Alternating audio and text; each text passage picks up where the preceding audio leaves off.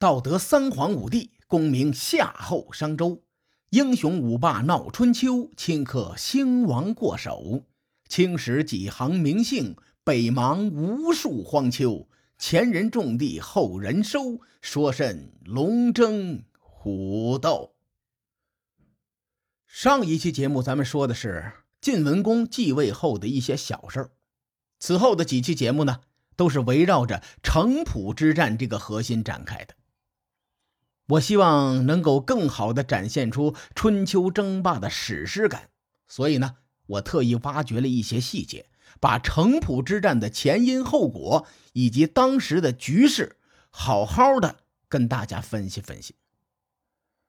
咱们的内容啊，都是根据史料来讲述的，如果完全翻译史料的话，难免会枯燥。为了让大家能够听得开心，听得有趣，我就增加了一些演绎的部分。如果我的抛砖引玉能让列位对这段历史产生兴趣的话，也希望大伙呢能够去翻翻史料，自个儿再去看看。毕竟不同的人对历史有不同的解读啊，对吧？这也是历史的魅力所在。好了，咱们闲言少叙，书归正传，来说说这个时代的主线。晋文公继位之后的那一年呐，中原发生了一件小事儿。郑文公命人攻打华国，华国的华是华头的华。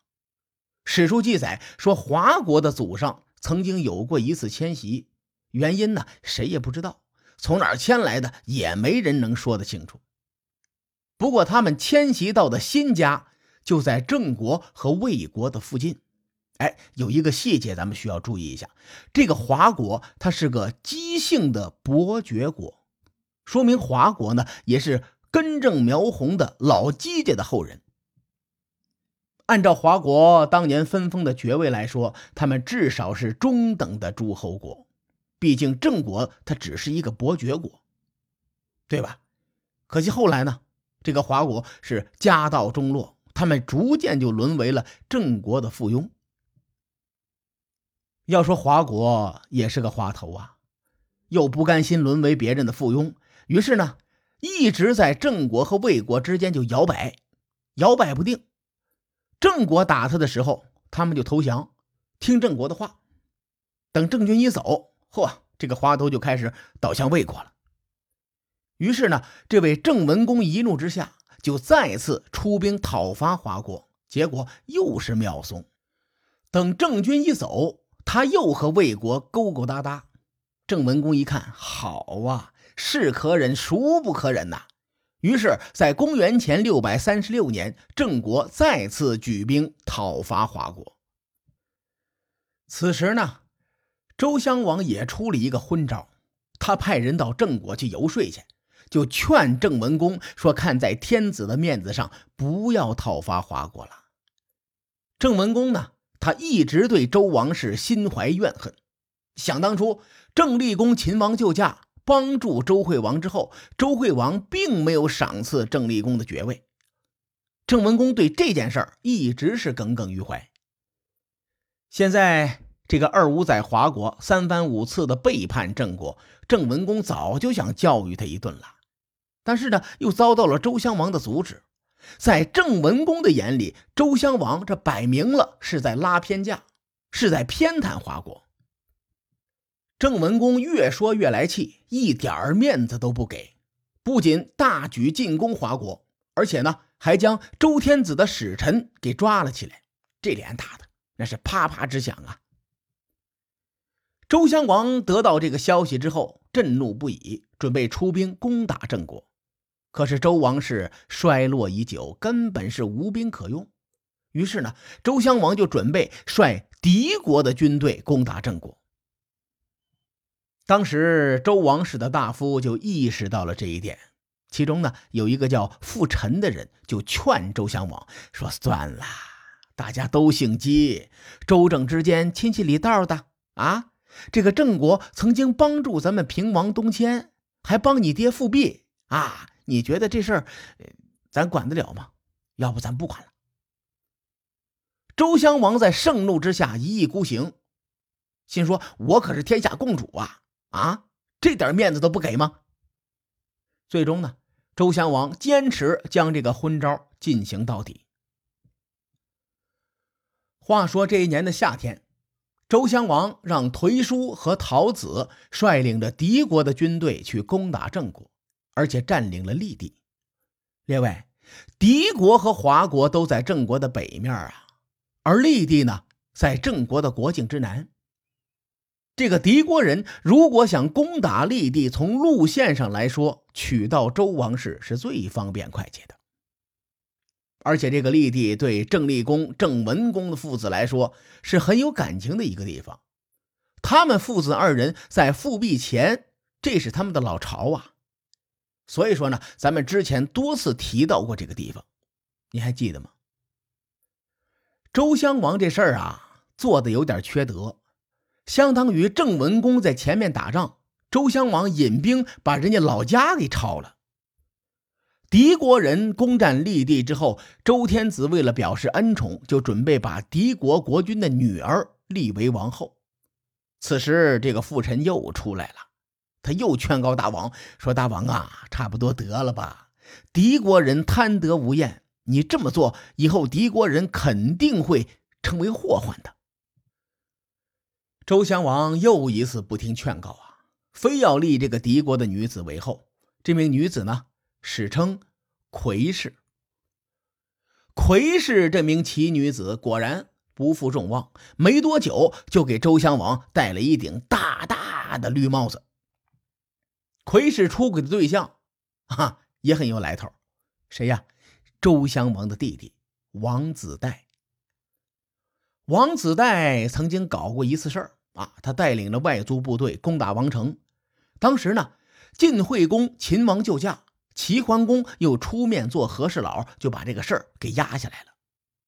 后来这个王子带在齐国的庇护下度过了10年的旅居生涯，最终呢，在各方势力的撮合下，这哥们儿又回到了成都洛邑。其实周襄王不想让他回来，只不过先王周惠王的老婆惠后特别喜欢这个王子带，周襄王呢，打心底就怕这个女人。惠后想让王子带回来，周襄王迫于压力，外加这其他的人乱七八糟的一说，最终还是同意了。王子带这位大神不是一个安分的人，他在公元前638年回到王城，在2年后就和自己的嫂子搞在一起了。这两个人的奸情败露之后，周襄王又崩溃了，当即就废了夔氏的王后之位。王子带呢，本来就有作乱的前科，现在周襄王废了自己的情人，王子带觉得这事儿有点意思啊，可以琢磨琢磨。于是这位王子带就找到了颓叔和陶子。前不久呢，也正是这2位带着敌国去攻打郑国的。王子带的攻心术还是非常厉害的，他撺的这2位去联系敌国人来帮助自己。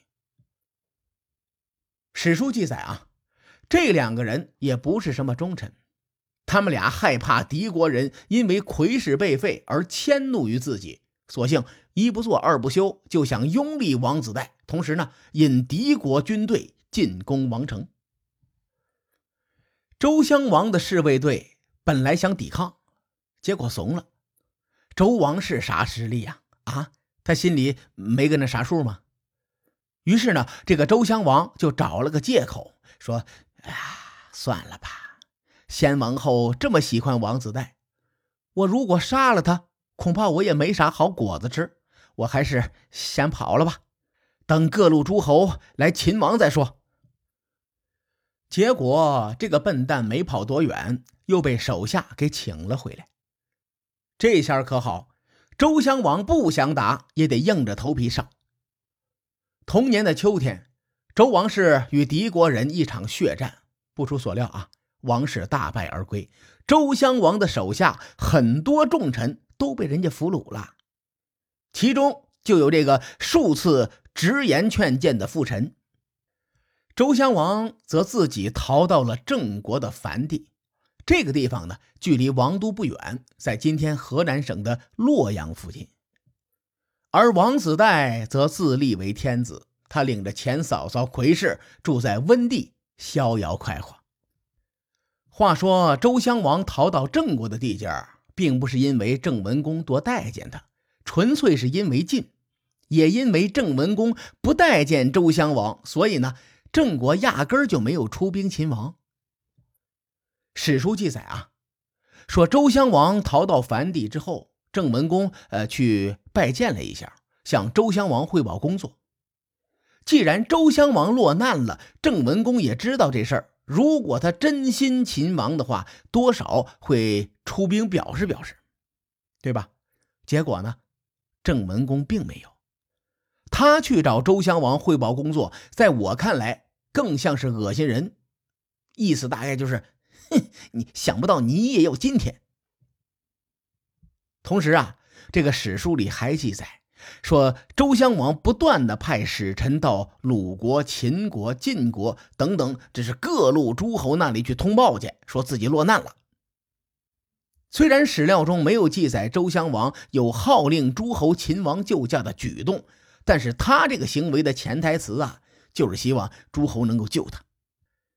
就好比有一天说我大爷啊落魄了，跑到我这儿我这个晚辈面前，搓着我的手就说你最近挺好的吧，我没啥事儿啊，我这不前几天投资亏钱了吗，你挺好就行。哎呀，其实我还行，就是这个手头有点紧。